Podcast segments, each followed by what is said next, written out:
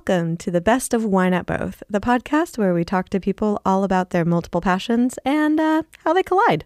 For this episode, we picked clips from some of our wonderful past interviews with our awesome guests. This particular episode features Zola Jesus, Lauren Mayberry from CHVRCHES, and Kae Tempest. If you enjoy what you are hearing on these interview clips, you can head over to our show notes where you can find the full episode links so that you can listen to the full episodes. You can also come and hang out with us on social media. We are at WNB the podcast on most major social media platforms. And without further ado, I hope that you enjoy our first clip. It is from Lauren from CHVRCHES. I think it's interesting to look back on it with now there's the records out and we've had time to kind of uh-huh. reflect on it. Um, I don't even know if consciously at the time I thought about put putting things into something. I just was grateful to have something something to do during the day and something that I could work on and obsess over that wasn't the news. And not being able to get to your family in an emergency situation and all the mm-hmm. catastrophizing that that will involve. So it was helpful to have something else to be obsessively doing, which is maybe unhealthy in some ways. But I just I do think when we're especially for this record because it was a lot more specific thematically than some of the previous stuff, there was potentially a lot of things you could research and really dig into and immerse yourself in. And I think that being able to put my brain in that space was very helpful.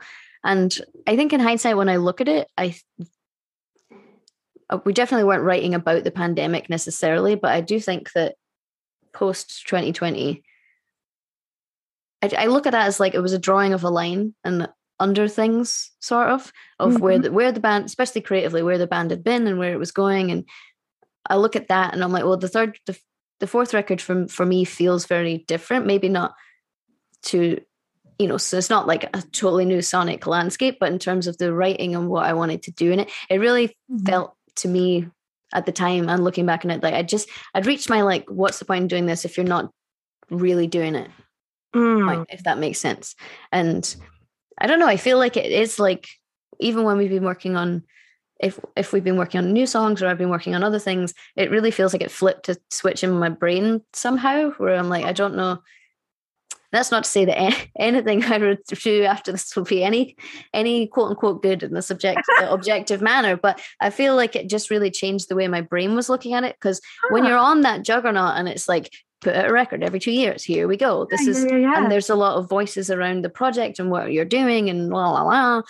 And I don't know. I think it was really helpful to just be completely isolated by yourself and left to your own devices and then come up with something that is a bit is different lyrically and it is different conceptually and be yeah. proud of that. And I don't know, I don't now I sound like I'm just reading pages out of the artist's way, but like I don't know. I think it really when I look at that body of work, I'm like, okay, not that I uh, dislike anything that came before that. I just think yeah. it feels more fully realized, and I'm like, okay, well, that's the that's the standard. Then that's the barometer of what what yeah. to do. And I don't know. It was kind of helpful to think that something good came out of that time period. It was a kind of strange one woman writers workshop, writers retreat that I didn't intend to go on. But I think it was very helpful in a way because I don't know, previously I would have been like, oh, well, synth pop lyrics shouldn't be this, synth pop lyrics shouldn't be about that. Mm-hmm. And there was a lot of time inside to reflect on things that had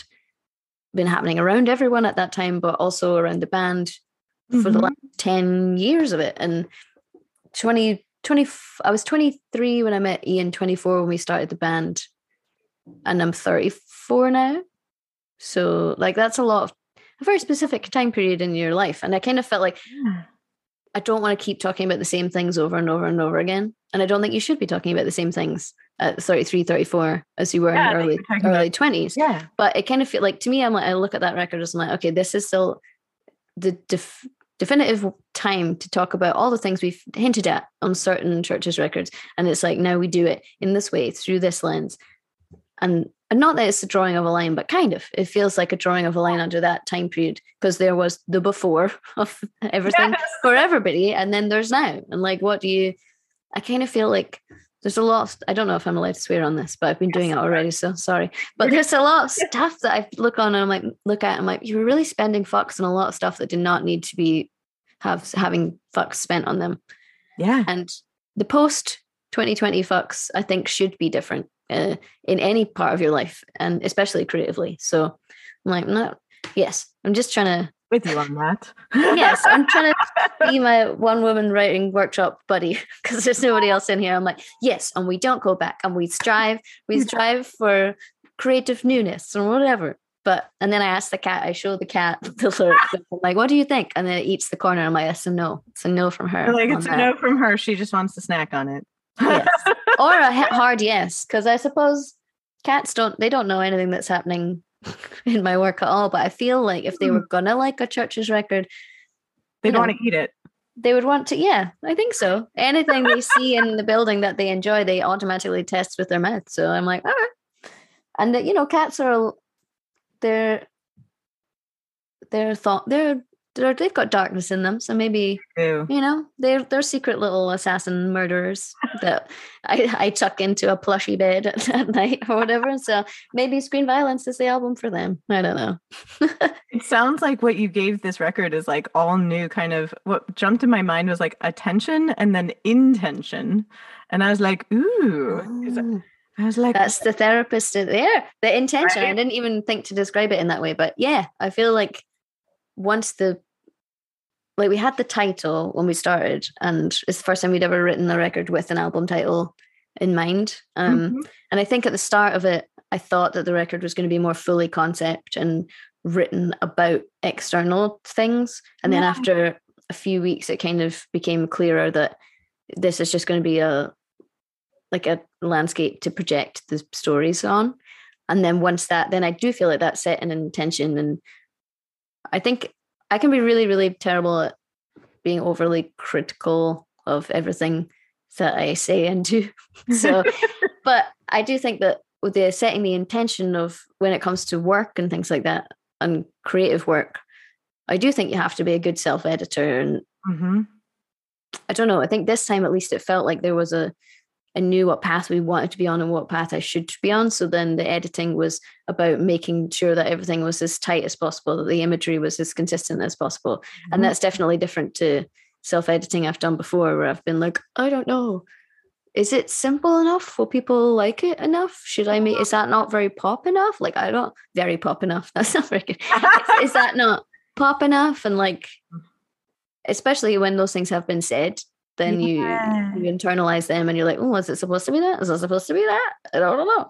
And I think getting rid of the is it supposed to be question yeah is important. I feel like so much of the good things that came out of that record, I was like, well, you're in charge of it is supposed to be, and then you do the work to strive to get it to that place. So yeah, that it's what you intend it to be. Cause that's so hard mm. when people are talking about your creative work because mm. that that definitely i'm so glad that you said like ah i was in my like one woman writing intensive yeah. i didn't sign up but i ended up there so, yeah. maybe you were the one in a miyazaki film where it's like here you go like, yes um but when you're writing like if i don't know about you but like if i'm thinking about how people are going to perceive it when i'm initially spitting out an idea it just crushes that idea yep all of a sudden I'm just like, it's all the external stuff and it just goes, hmm. like, yeah. And it just, I feel like so much of it depends on how, I don't know how how your mental headspace is doing at that time. And if you like the other day, I was sitting in front of the piano and I was like, mm-hmm, trying to write something, diddling about. And then I just went from zero to a hundred of like sitting, trying to do something for about 15 minutes and then just head in my hands, uh, like teary eyed, being like, I'll never write anything ever again. This is this is all so terrible. This is exactly what everybody must everybody probably in their deepest darkest thoughts thinks is that you don't do anything and then I was like, hold on, how did we get what in the name is happening? How did we get here? And I was like, oh, you haven't exercised for two weeks. You have been drinking a bunch of booze every night when you're watching TV. And I was like, oh, if I, Ah. like if I was taking better care of myself, I would be like, this is the process. And some days you get something good, and some days you don't. And I'm sure nobody thinks that really. And if they do think that, why does that matter? You can unpack it all. But in the moment, I was like, oh, it's over. Like I think Oh Yeah. yeah. Oh just yeah. the drama of it. I feel bad. My partner says that he's just stopped saying it to me because every time I can't quite get something as immediately as I want to get it, I forget every experience that's gone before Oh, that. of course. Of course. And I'm the most, I don't think I'm a dramatic person generally necessarily, but when it comes to this, I am the most like movie, like, oh, I, and I'm being like, oh, it's over. I'll never write anything again. It's not just this song, it's everything. It's not just this moment. I, and I'm going to disappoint everybody. I can't. And then when he tries to point out, but you know, you said that last time, I'm like, this is not helpful. You're we like do not different than last time. This isn't last time. This is this time. yes. So no amount of like pragmatic common sense can help at that time. So now I think he kind of just leaves me to it and is like, I'm sure it'll be fine. And I'm like, he doesn't know anything. And then about two hours later, I'm like, oh, I think I have it. oh yeah. Poor guy. Oh, He's just he thought, oh, I'll hang out with that that girl in that indie band. That seems like a good idea. He did not know that They never know. was they never know. signing up for a little bag of baggage that's just going to be crying in different places around his house and then laughing maniacally about something he doesn't know. So This is so deeply relatable. I was we like, feel we feel feelings. It's not. I don't know. I've tried not to, but turns out these- we're stuck with this, so we just have to it's, it's, muddle through. It's a gift. All the feelings. Like what? What did my partner say? Because he's he's an engineer and producer, and like does you know he occasionally will like he's really good at the you know that last two percent of a song where you're like stuck at the ninety eight percent, and you're just like. I know it's almost done, but it's not quite done, but it's almost there. Mm. But I don't know what it needs. Do I need to subtract something? Do I need to do I need to add? Do I need to how do I ever finish? And like literally he's really good at that little just like blink. Um, but like whenever I am just angsty about something, he's like, Do you need more you in the monitor? Like, do you need more you? Oh, More you in the monitor. I'm like, no, there's far too much of me in all my monitors right now. exactly. And like that's how I know that I'm being like dramatic about something. He's like, Do you want everyone else to turn down? Do you need more you? Oh. I mean, but very observant. Like, we're lucky to have people that can observe, support, let it happen. Yes. And yes, because there's occasionally he'll offer the things that he knows will often appease me, like my my velvet weighted blanket. Um Oh. my favorite snacks or he's just like oh no is is she hungry Oh, that's very kind. I feel like I have to do. I do a lot of that to my to myself. I all never without a snack in the bag at the studio, oh my god and I'm like, yes, I'm always like, does does baby does baby need to eat? Does baby need to? You have to. I guess I suppose in a way this sounds really wanky, but I do think, especially when you're trying to coax out creative stuff, you have to treat that like a like a yeah a huffy little baby. Or like, what does baby need? I don't know. like, because yeah that does feeling baby that- need to read something to get no do you want to watch something? Do you want to do you need to go outside? What do you need? And you're just waiting. And i used to get i clearly do get stressed about it otherwise the crying at the piano story wouldn't have happened. But um i was reading the nick cave newsletter the red red hand files and in that somebody asked him about writer's block and he said that he used to be fixated on the idea that the words weren't coming but hmm. now he rather likes to look at it as that the words haven't arrived yet and I, I feel like 50 50 every time I read a book on like creative practices, I'm like half in, half like, come on now.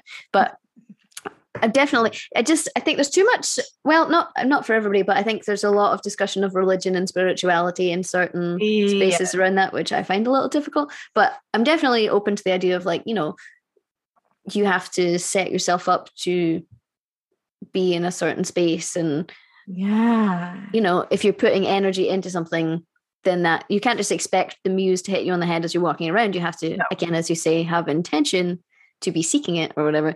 But I think Nick Cave's point was that he was like, well, it's all the work, it's all the process. Like you Mhm. setting up your creative day and doing a work day of that is setting yourself up to be able to receive the information when it comes. You can't just keep like oh no it's not here yet it's not it's not happened yet it's not happening it's not coming. But he's like they just haven't arrived. And they will arrive when it's time for them to arrive. I'm like how mindful. But maybe he can say that because he's nick cave and they do always arrive for nick cave. And that's the again the brain is like yeah. But for yeah. him it's will because he's nick cave Yes, it's that whole thing where we like grant so much more grace to other people, and then we're like, but not for me. Like I'm the exception there. no, I am the one that should not be here, and everybody knows that. And I am the one who's only ever going to have this finite number of ideas, and then it's over. Then it's over. There's and everyone's cackling maniacally while they exactly. think about it. I'm like, I don't think that's true. I think, if anything, that gives way too much credence to your existence as if people care care that much about it. You know what I mean? Like That's maybe right. you should just get on with it play play play a bit more write a bit more and in a couple of days it'll probably be fine like oh my god that feeling exactly of just like i love what you said about setting yourself up to receive and i love that you spoke to yourself as though you were like just a tiny ornery baby hedgehog i'm just like does baby need snack does baby want a book does like you know like, does does is baby actually served by sitting in this room slapping baby's self on head being like why haven't you done it yet i'm like I'm not saying that like if I just sit and watch endless episodes of like Gossip Girl, then lyrics come to like land in my lap because that's not true. But there has to be like a balance between like yes. trying to seek it out and accepting that it's going to happen, especially with lyrics. I think. Oh my gosh! Um, yeah. Yeah, I feel like musically like there's so many more avenues you could go down every moment of the day like not that it means you can it's easy to write a good song musically but i think especially when you like there's a certain thing that you're trying to go for lyrically. I think it takes sometimes it takes time, and you'll be like walking down the street or in the shower or falling asleep, and you're like, no, that's it. Just have to wake up and get it at that point. It's when you least expect it, and also you mentioned doing like research for it, and that I found fascinating because I was like, one, I was like, I'm a big nerd. I want to know what you were researching because I love research. I was like, and then I was like, it's so interesting that then it tied into your narrative. And then the third part, the part that like popped in my head. I was just like, how did that then connect when you were like running it by your bandmates? And so I was like, okay, what mm. were the things? How did you connect? What happened when you brought it to people?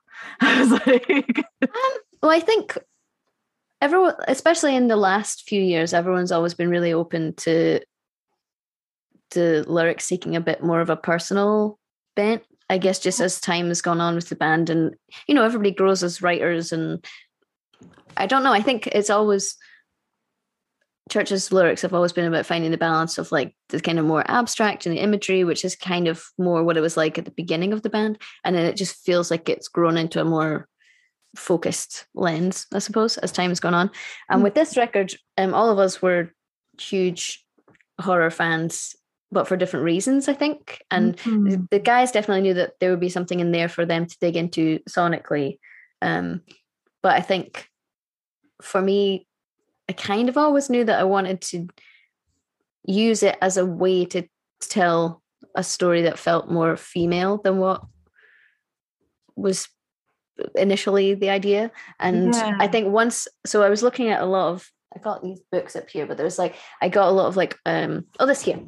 I could sure do that. Yes. Like the, the teenage slasher movie book and it goes through and it, it goes through the different genres and the different time periods but there was so many like film posters in it so oh. as you can see there's a recurring theme on a lot of these posters nearly naked ladies in peril you know but then and then i started like do, doing a bit more like fan fan based reading and academic reading about yeah. w- women in horror and like feminist tropes in horror and feminine tropes in horror and how to and i think that's just because that's something i was interested in. I wasn't even conscious that i want to use these things to write about my female experience. But then as the song started to come out i was like oh no this is happening. This is what's happening.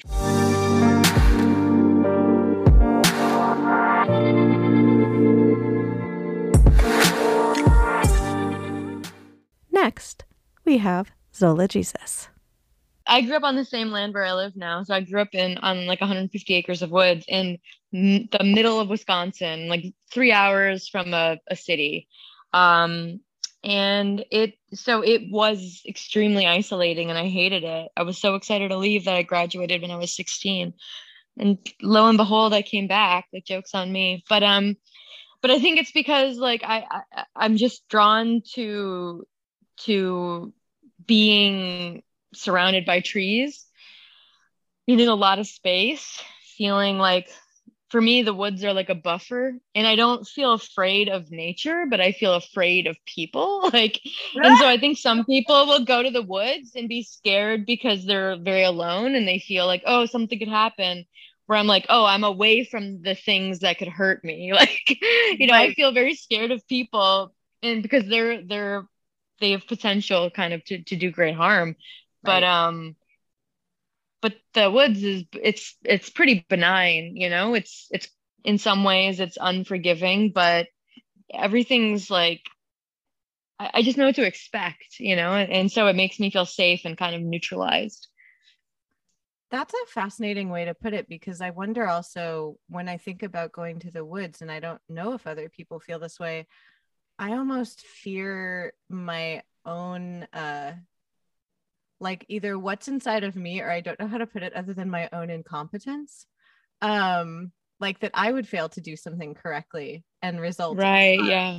Um, but that might be because like I've never lived in an isolated place like that. And so it's like I'm like, yep, my computer just restarted itself twice before even trying to start an interview. So I'm just like yeah I'm, i don't know why people trust me with anything um why, why would i trust myself with this like and so, yeah. Yeah go on.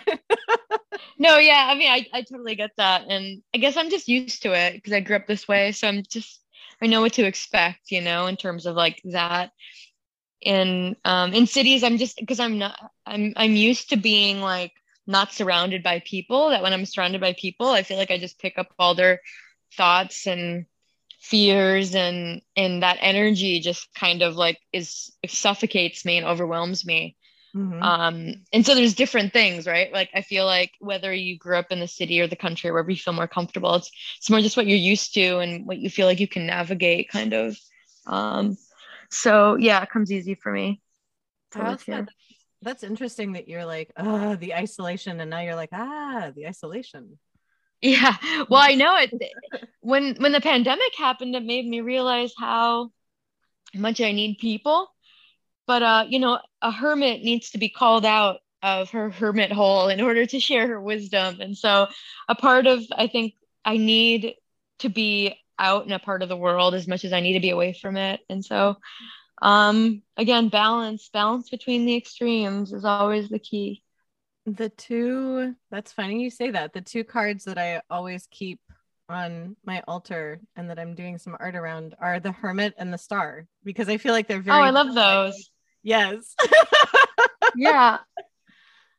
It's, I love that you drew that, like, that pair of extremes because I, I feel that in myself as well. That it's like, I, I, I need the hermitude and then it's like, and now I've come to shine. Whoop, there I went. Okay, and we're hermiting again. and we're back. Yeah. yeah, my rewards for being for going out into the world and doing things and sharing sharing things, my reward is always to just be able to go back into my little hermitage and not see anyone and be in my own space again. Definitely need both. Um yeah. Yeah, it's interesting and that's especially like in regards to creation i i feel that i am probably more similar to you in that way where i find it interesting when you know i've talked to artists who are like i love being around other artists and around community in that way and that that's like what inspires them and then there's artists that are like i need to kind of like actually go to a quiet place energetically and physically and, and tune into myself and that's what inspires them and i'm like that's so interesting because everyone talks about oh well how do you be creative and i'm mm-hmm. like i don't think that there's like a, a one ring to rule them all there definitely not and i think you know there's also extroverts and introverts like i'm very introverted and a lot of my inspiration comes from uh like my inner life and and and stuff like that whereas i think maybe people that are more extroverted get inspired by their community their their friends and, and that that sort of collaboration things like that where that's kind of harder for me. Um but yeah i know. It, it it's interesting when you realize that people create for every person that creates creates for a different reason that's unique to them which is why you can't try to force yourself to create in a way that works for someone else because that doesn't mean that that's what works for you and what you're meant to give you know? Right.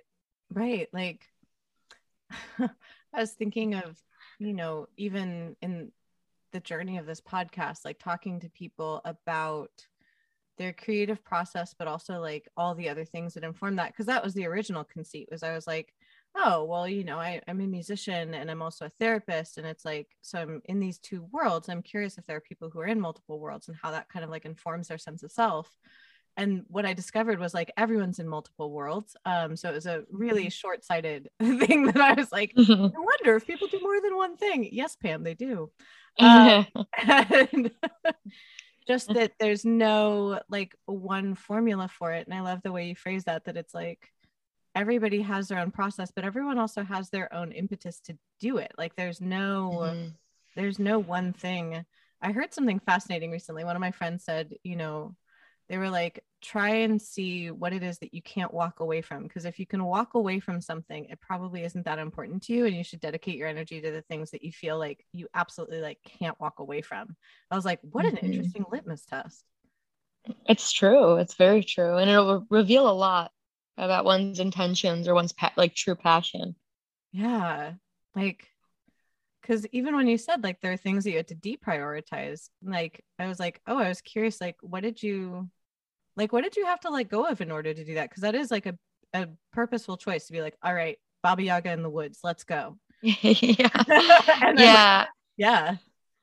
Well, I think I tried to um when I was living in the cities, like I lived in LA for a while in Seattle, and I really tried to go out and be like more extroverted and like go to parties and meet people and like do things and like go to shows and um but it was really unfulfilling for me and I felt extremely awkward and, uncomfortable just going out because I'm just not I'm not like a social person in that way. Um, I'm actually I, pro- I feel like I'm actively antisocial. Like I I resist socializing, um, which is you know fine. It takes all kinds, but um, but I felt like that's what I needed to do in order for like people to know who I was or to make friends or connections. Like networking is like a huge deal in the cities, and a lot of people get a lot of connections by just going out and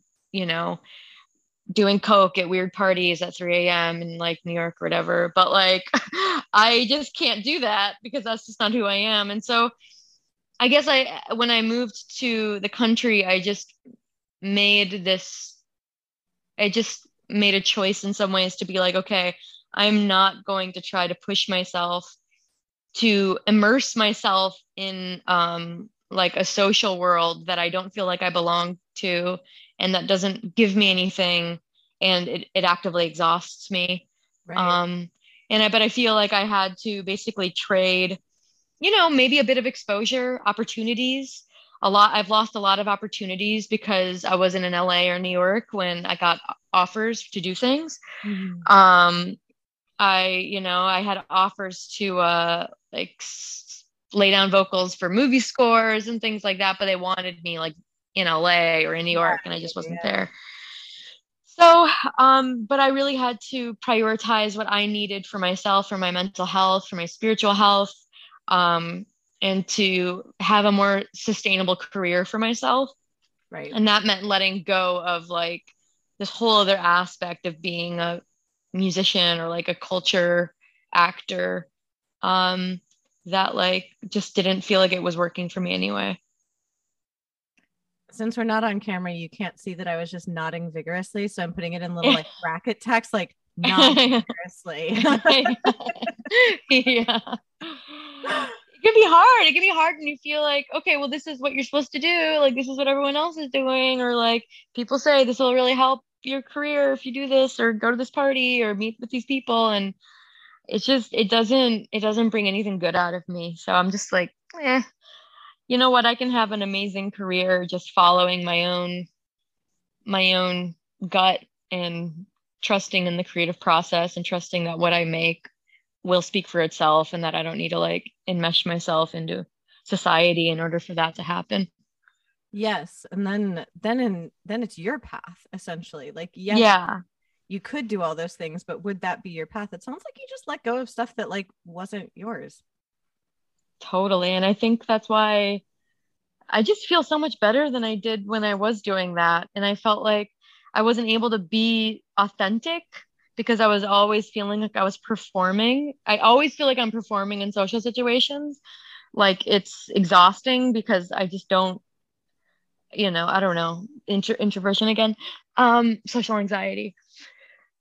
But yeah, feel you on this. Uh neuro- Yeah. introverts. I'm like, yes, hi, hello. yeah, exactly.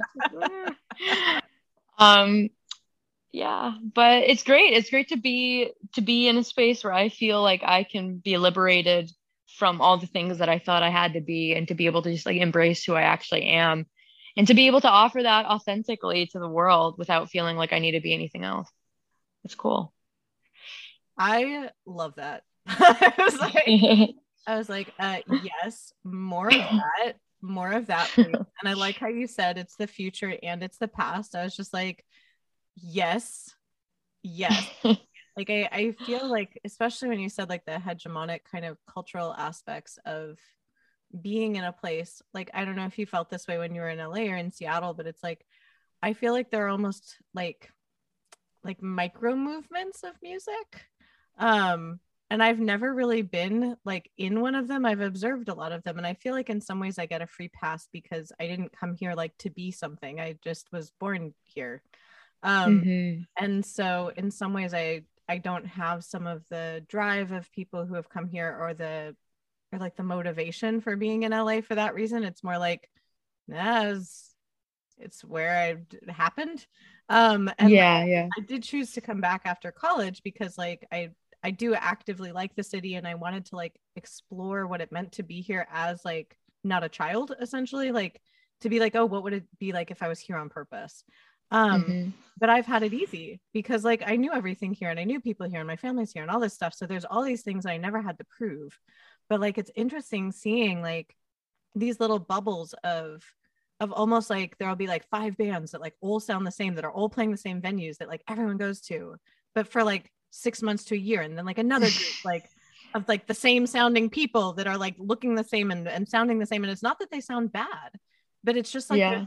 these weird little bubbles of sameness and it's like it'd be really hard to tune into like what your thing is if you don't fit into one of those bubbles Yeah, especially when like trend setting mostly happens in like New York and LA and stuff, but like trends are a collective thing. And so it's something that like becomes a connector between like a community of people. And so, yeah, these micro movements, it's like everyone's sort of dressing the same, everyone sort of like has the same ideology. And, you know, and then it ends up everything feels really limited then. Like living in northern north central wisconsin is like the most uh just culturally bankrupt place i could live. I'm sorry. Sorry. I'm so sorry to wisconsin. I hope the so sorry. I'm so sorry to say that but it is true. Like you know but that's what i like about it. It's not pretentious. It's not trying. It's not it's not you know and i, I love self-expression and all of that but like when things feel like like there's an there's an aspect of trend trendiness that like makes me really uncomfortable because it doesn't feel authentic. Like it feels like oh yeah then the next micro movement comes and then those people change costumes into something else. And i'm just kind of like i just don't feel comfortable around that sort of like constantly shifting environment of identity because my identity is something that like i build over a long period of time of like self self analysis and just i come to conclusions about things um, but this seems to be constantly changing in a way where I'm like, what's going on? Like, what's real? Like, I don't know what the, is this? I don't know. It can be kind of like, um, like as sort of like, um, it's just, it's very Hollywood, you know. It's like it, it, yes there's a there's a darkness to LA that I saw when I lived there that made me feel like I I didn't I didn't feel comfortable necessarily always in certain environments It's but uh very- yeah it's very much a city built on mythologies and i didn't realize that until i went elsewhere um that i came Definitely, from that's just built on storytelling And I was like, wow, that's not what everywhere is. Oh my. Yeah. I was like and you've got to have this like and because the city is so big and there's so much potential like oh any day now you you know any any of these cool people could get plucked from obscurity and like they can be the next big thing or whatever. In la you have a chance of doing that. In wisconsin no one's gonna pluck me from nowhere. Like there's no plucking happening.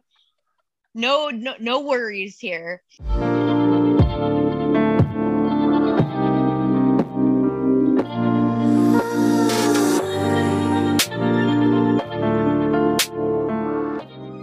Last but certainly not least, we have Kae Tempest. Well, I suppose there's something to it because everybody is creative. Everybody has creativity, and everybody probably at some point uh, dreams of having a deeper access to their creativity if they're not able to live a life that um, enables them to do so.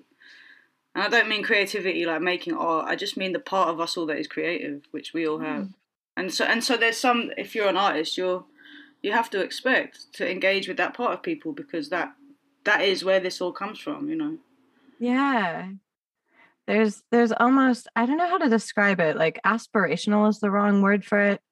I was like, you as a wordsmith might have a word spring to mind, but it's it's that reaction of when people you haven't seen for a while see you and they realize that you are an artist in the way of we've read the Yelp reviews of the dentist and and they say things like I wish I could do that or oh wow you're so lucky or things like that. There's got to be mm-hmm. a German word for it for like the path that I didn't take that maybe I didn't even like but I want to take anyway because I saw someone else take. I think it's like I think it's actually just a resonance about recognition and and then I would say also deeper beneath that it's about engagement with the deeper register stuff of life which as artists we that's that's our bread and butter. That's where we live. Like we live in that deeper register. And there is um there is like a extreme joy in that place and deep deep deep despair. And you know this is where we live. Like this is our lives. And often it's not a choice. You, you there is nothing else. There's nothing else you can do i i genuinely feel like if there was something else i could do like i would i would do it. Like you know if this, this could be my side hustle like i would like that in some ways because it takes the pressure off it. But i, I think that people's response in that way that you're saying of like oh you know you're so lucky or like i wish i could do that is probably about that that those deeper register feelings um, that we necessarily learn to numb ourselves from because to go into them when you don't have the space in your life to really process them or access them or use them in a creative way it, it can become exhausting the numbness that we need in order to flourish and, and um, be able to survive in our lives can actually become extremely exhausting. And then to face that often it takes you know the reflection of another person's life in order to see our, some desire in ourselves that we've stifled or frustrated but the reality of what it is to like to really live in that place uh, I think like yeah, each life, all all lives are exhausting.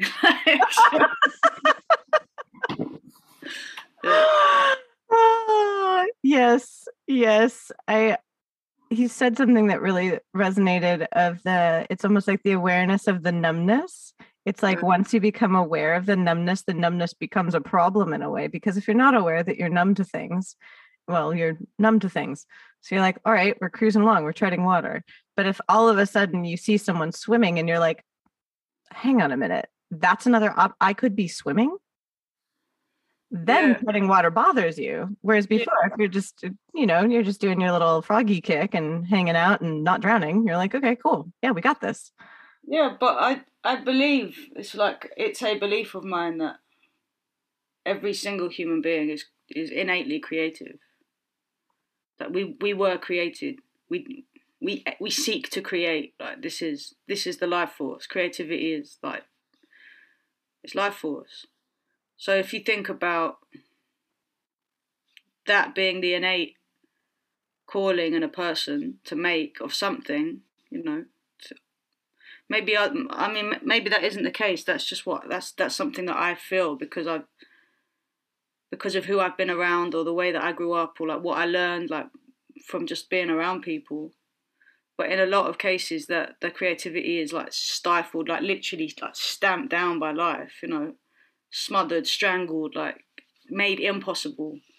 So there's also all that going on, you know, when people are like, "Oh wow, you you make music," like it's like a call from the soul, isn't it? Of like, yeah, you do the thing, like you live in that place. Because I feel like everybody has that place. Everybody has the creativity, and it's like it doesn't. You don't have to be. I wrote a whole book about it on connection. I don't necessarily think you have to be engaged with like an artistic practice to feel your creativity or to access it. You, it's anything that absorbs you, takes your attention. It's any act of love that is that is creativity. And um, like life is like you know beautiful, absolutely extraordinary, and often relentless, cruel. Like makes no sense. Terrible things happen to people, and like and yet this this spirit survives in people. This like ability to connect with other people's creative output, and a desire to connect with your your own. So it's like it's one of the for me it's like the, one of the deepest mysteries, and just mm. Like the profound beauty as well. You know. I agree with you. I have I've actually never met somebody who does not have an ounce of creativity in them. And I think in some ways there are people who want to reside there. Some people it does, like you said, it gets stamped out of people. And then there are some people that wouldn't actually want to live in the life of an artist because, as you described, there's a lot of extremes, and some people actually don't want that. And I'm like, hmm, I respect it. Um, but yeah, yeah I, d- I don't know anybody, especially, I mean, I might, you know, have similar biases where it's like I've worked with children throughout my life. Like I work as a therapist, I'm an artist. It's like, so I am surrounded by people who are like deep in the feels. Mm-hmm. Um, but at the same time, I'm also friends with like one of my good friends is an accountant. Uh, we don't usually think of accountants as very creative people, but his home is like filled with like stained glass and it's purple, and he painted his patio purple. He calls it the Purple Palace. Like he just went all in, and like seeing that, it's like that's his creative expression where he decided to have the purplest house that was ever purple. Mm. And I'm like, excellent. Like I think everybody does have their thing. Like whatever that thing is, there is that thing in people that it's like you can either express it, you know, in a way professionally or you can express it like that. Like it is really fun when I get to be like, "Hey, do you want to go to the Purple Palace?" Um yeah. And yeah. and like you said there's there's this innate innate thing and I do wonder why in a way like we want to stamp it out when it is the thing that often brings so much beauty to the world. I'm like, why do we do that to people? Could we maybe do less of that, perhaps? I think it's like, it says a lot when you encounter somebody whose life has been like, you know, as hard as lives are, but that who has maintained a total dedication to their creativity or to, or to the or to practice of like some sort. Like for example like I've, someone in my mind i'm thinking of an actor like a deep deep actor dedicated to the craft it's an impossible job to get into like you know so much rejection her life has been like you know a life a, a very tough life like and yet she what she receives from entering into stories of other people's lives, of thinking about how to take on character, of thinking about writing. She loves writing. Like she loves the the thing of like reading in text the expression of like these truths that are so evasive, and then you you read it in a line and it just pins it right down. You say, "This is what I've been saying," that without being able to say it, you know. And it's like I feel like it's a bit of a it's a it's like it's a fallacy it's not true like we, we mustn't believe the fact that like art or creativity is like this kind of privileged space for like i don't know certain people that that that, that know the lingo like the way that i have experienced creativity is this is like this is life-saving stuff. This will transform a person's life. If you've been in the gutter and everybody thinks that you should be dead and yet you've had this thing which is i don't know like a love for in this case the theater acting then that that's like you jump in that stream and you swim and it'll take you like it'll get you out like so i don't know like in my experience of growing up as well music it was it was so creative and everything else was so destructive. And it was like mm. go go there go to that creative place because that's that's life. That's what that's mm. that's going to keep you alive like that's it. Like that is the point. That's what i'm saying about it being the life force. So like the people that i know that love music or that love poetry or that you know that have this yearning to connect with their creativity. It's like they've escaped that thing of having it stamped out of them. They're kind of they're like enigmas you know? They haven't become bitter. They haven't become they have you know i don't know. It's I have I've known a few people like that. So my experience of it is that my belief is strong in the power of it because I've known I, have seen a few examples of um yeah like the epiphany of yeah. what it means to have creativity. Well, hearing what you said about that, it's almost like music was like the light music was the thing that counteracted all the destructive forces. That's fascinating that it's like that you held on to that life raft and then it sounds like then like there was music and then it sounds like then there was writing and then there's there was all these things that it sounds like once you were on that life raft all these other i was just like life rafts of life rafts. I was just like were they cool little buoys that like you hopped onto? It was like there was this you know it sounds like it opened up this entire world of creation to you because you are creative in multiple spheres which i find really fascinating. Like that's another thing that for me at least i think is interesting is when people are like oh you can only be creative in this one way. Um that to me is kind of counterintuitive i was like well of course it makes sense that if you create in one way you're going to want to create in another way too. Like it's the same force it just takes on a different format. Um but yeah i was curious what that was like if music was like your start what opened up kind of the other avenues to you? Well i was it was lyricism. I began rhyming, making. I loved music, and I thought I was um, gonna. I was kind of making beats as a kid. I, before I started making my own lyrics, it was musical. My connection with creativity, and then when I, I was writing privately I was writing and writing and writing, but it was private. It was just what I did to kind of pull myself back from the brink. It was like my. It was just this thing that I've always had since I was a kid that I, I would write. But I didn't associate that with anything that I, I would ever share with anybody. It was never mm-hmm. for anybody else. I never had a desire for it to be seen or read by anybody. And um, I was like, my, my kind of best friend, he was a drummer and he we made beats together. I'd like sit around with him and one day he just said, you know, you got to find your own thing. And I was like, what's my hmm. own thing? Like, what, what does it, what does that mean? Because I couldn't play like him, or I don't know, like, I suppose he was being generous in his spirit or something. I don't, I don't really know. He, it was probably for him, it was just a throwaway comment, but for me, I really, I took it on board. And I thought, well, maybe this stuff that I do privately in my notebooks, maybe that's my thing. And it took a few months of me just, just getting closer to the idea that actually I was going to start speaking these words. Mm. And then, um, yeah, I had lots of friends that were MCs and rhyme. They used to rhyme. And one day I just, they, it couldn't stay in anymore. I just, I started, I started speaking out loud. I started, I went to a few ciphers and events and, and so from that moment, probably the first time I ever rapped in front of an audience, um, I, I suddenly had a focus in my life that I hadn't had before. And I became obsessed, like deeply obsessed, fixated. There was nothing else. The rest of the world disappeared into creativity, into this thing, this rush of like the words that come out, what happens to the body, what happens to the mind, what happens to the room. And the musicality of language was, I was obsessive about it. I wanted to like you know, I'd always been interested in lyrics and how they were constructed. I used to write down the lyrics from my favorite albums, my favorite rappers, and like like look at the words on the page and think about how they related to each other. And and then it took years of me doing that, of rhyming, thinking I was gonna, you know, I don't know what I wanted. I just it, it was an obsession. I started. I was rapping. That was my thing. Mm.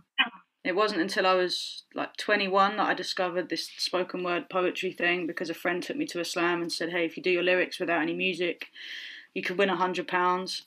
So like that's that's I never took myself to be a poet. I never understood that that was what I was doing. But other people would tell me, "Hey, you're a poet." And I didn't understand it. But then I then I met a few poets, and I um, I started to consider myself that way. I started to think about what happens to the lyrics without music. Mm-hmm. Started to think about storytelling. And a couple of years later, somebody had seen me. You know, I was gigging all the time. It was I was I dedicated my life to it. I was doing four or five shows a weekend, and oh wow, yeah, yeah. I was busking. I was like, it was my life. I wanted it. I wanted it really, really bad. And um, somebody that was a, a a theatre director in a new writing theatre company approached me because of he'd seen me doing shows and said, "I, you know, I think that you you're telling stories in your poems, in your rhymes. Mm. Like I think that you should write a play." And he offered me a commission to to write a play. And that was the beginning of. That's a really long-winded answer, but that was the beginning of me understanding um, through the application of struggle. Uh, that actually my ideas could come out in different ways. Yeah. So, yeah. And that oh. when I after I got through that process of writing my first play, Wasted, everything changed. My mind had just opened up. Like there was new there was like a new pathway and it was called dialogue and there was a new pathway and it was called plot and then there was like structure and and I've just been when once I realized that was the case, suddenly it was like all the all of the gates had been taken away and there was mm-hmm. just there was no boundary to it. It was like the only boundary to the creativity were the the practical boundaries of form that mm-hmm. as an artist I became hungry for. Like what does this form do to the idea? Like what what is a scene? Like what is a poem? What is a rhyme? What is a song? And then and then it was like I just had um an un, an unquenchable thirst really for like experimentation. And that's beautiful that someone, uh, as you said, like sometimes we only recognize our experience when they're reflected in another person, whereas another person saw that saw that seedling in you and was like, oh, let's water that. Yeah.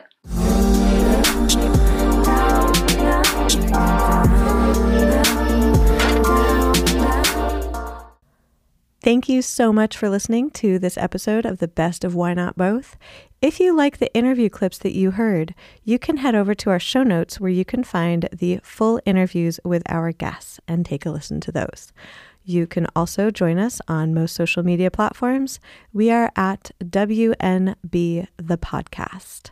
Also, if you enjoyed what you heard, please give us a five star rating on your podcast listening platform. This allows other listeners to discover us. The more ratings we get, the more people get to hear us, which is very exciting and might be how you found our podcast. Thanks so much for the support and for tuning in. Thank you.